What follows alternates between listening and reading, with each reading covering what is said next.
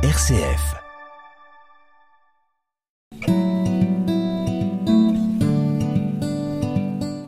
À RCF, vous le savez, la joie se partage.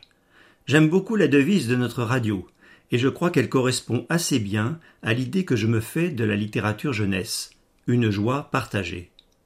Certes, la lecture pourrait être assimilée à un plaisir solitaire.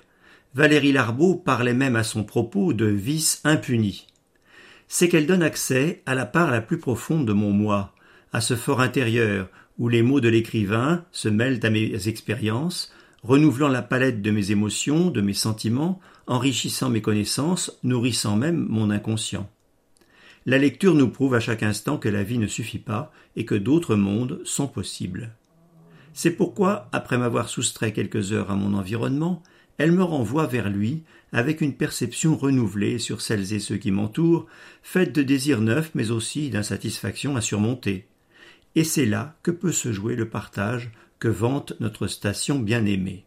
Oui, la littérature jeunesse a beaucoup de joie à partager, et par les temps qui courent, ce n'est pas le moindre de ses bienfaits.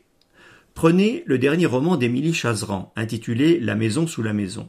Son héroïne, prénommée Albertine, est une jeune diabétique qui va se voir attribuer dans sa douzième année les clés d'un royaume magique qui lui sera donné d'entrevoir, de découvrir, et qui deviendra le trésor imprenable de son cœur.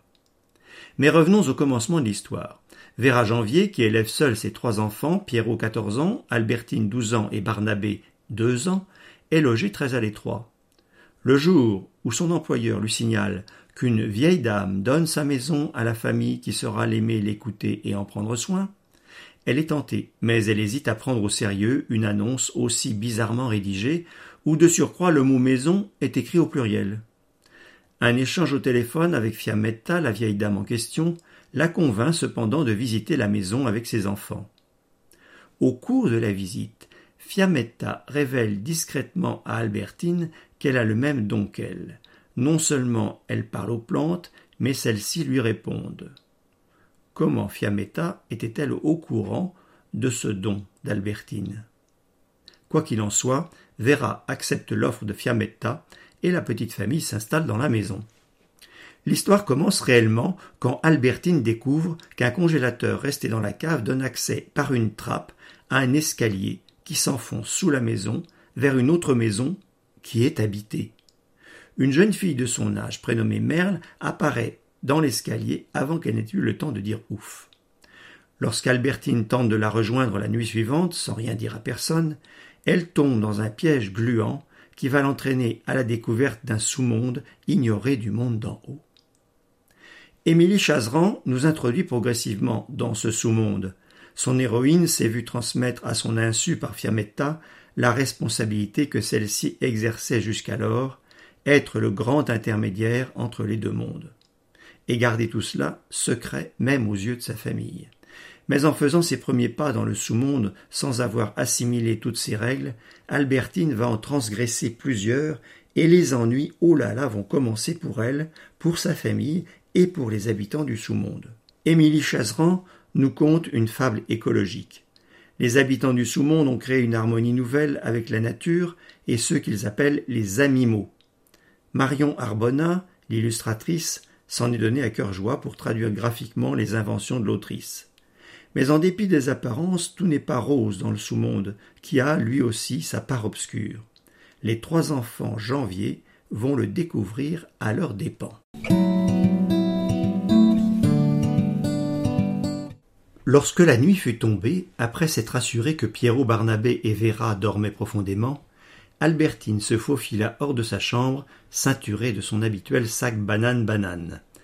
Elle aurait volontiers embarqué Paulette dans cette aventure, mais la plante ronflotait gentiment sur sa commode. Albertine n'eut pas le cœur à la tirer de ses rêves pleins de chlorophylle et de photosynthèse. Et puis elle se sentait parfaitement capable de tout affronter seule. Elle avait passé presque deux jours entiers à dormir et ses batteries internes étaient rechargées à 120%. Son excitation était au max. Elle brûlait d'en savoir plus sur Merle. Arrivée en haut des escaliers à demi avalée par l'obscurité, elle envisagea un moment de retourner se coucher et de patienter raisonnablement jusqu'au lendemain. Après tout, mercredi arrivait dans quelques heures. Le mercredi, Vera emmenait Barnabébé avec elle à la dinette. Le club des joyeuses crocheteuses de Barambourg se réunissait au salon de thé et petits plats sans lécher les doigts toutes les semaines. Elle papotait fort, tout en tissant qui un chandail, qui un couvre-lit, et dégustait des parts de gâteau à quatre étages et du thé à la bergamote. Ces dames d'un certain âge adoraient Barnabé et se le passaient de genou en genou.